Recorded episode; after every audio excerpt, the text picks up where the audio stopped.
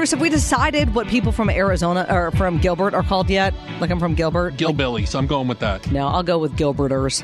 All right. Uh, we got a Gilberter out there that is restoring your faith in humanity. In fact, it is a Gilbert police officer.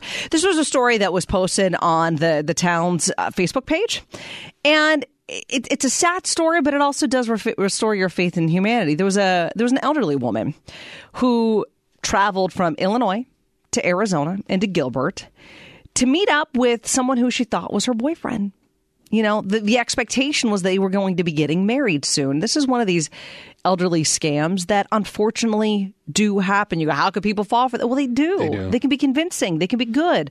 And the woman spent the last of her money to travel to see this guy, this guy that she had had a relationship with, or so she thought for the last year or so. And you know what? She was scammed. She was left here in Arizona. No money, no family, nothing. You had Gilbert officer Adam Wallach, who had been called out to the Walmart there in Gilbert Power and Ray Road to check on an elderly woman, Bruce, who'd been sitting in a subway for almost 24 hours. Whoa. Right? And he began to talk to her and, and, and found out this whole story. She didn't have any money. And he goes, This could have been anyone's grandma.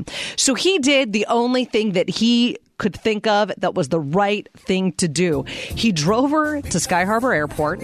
He walked inside and he personally, with his own money, bought her a one way ticket back to Chicago, Goodness. back to her family, back to a place where he says she could thrive.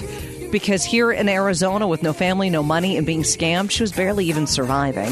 Hats off to you, sir. Yeah. Thank you for restoring my Above and and all of ours, yes, faith in humanity.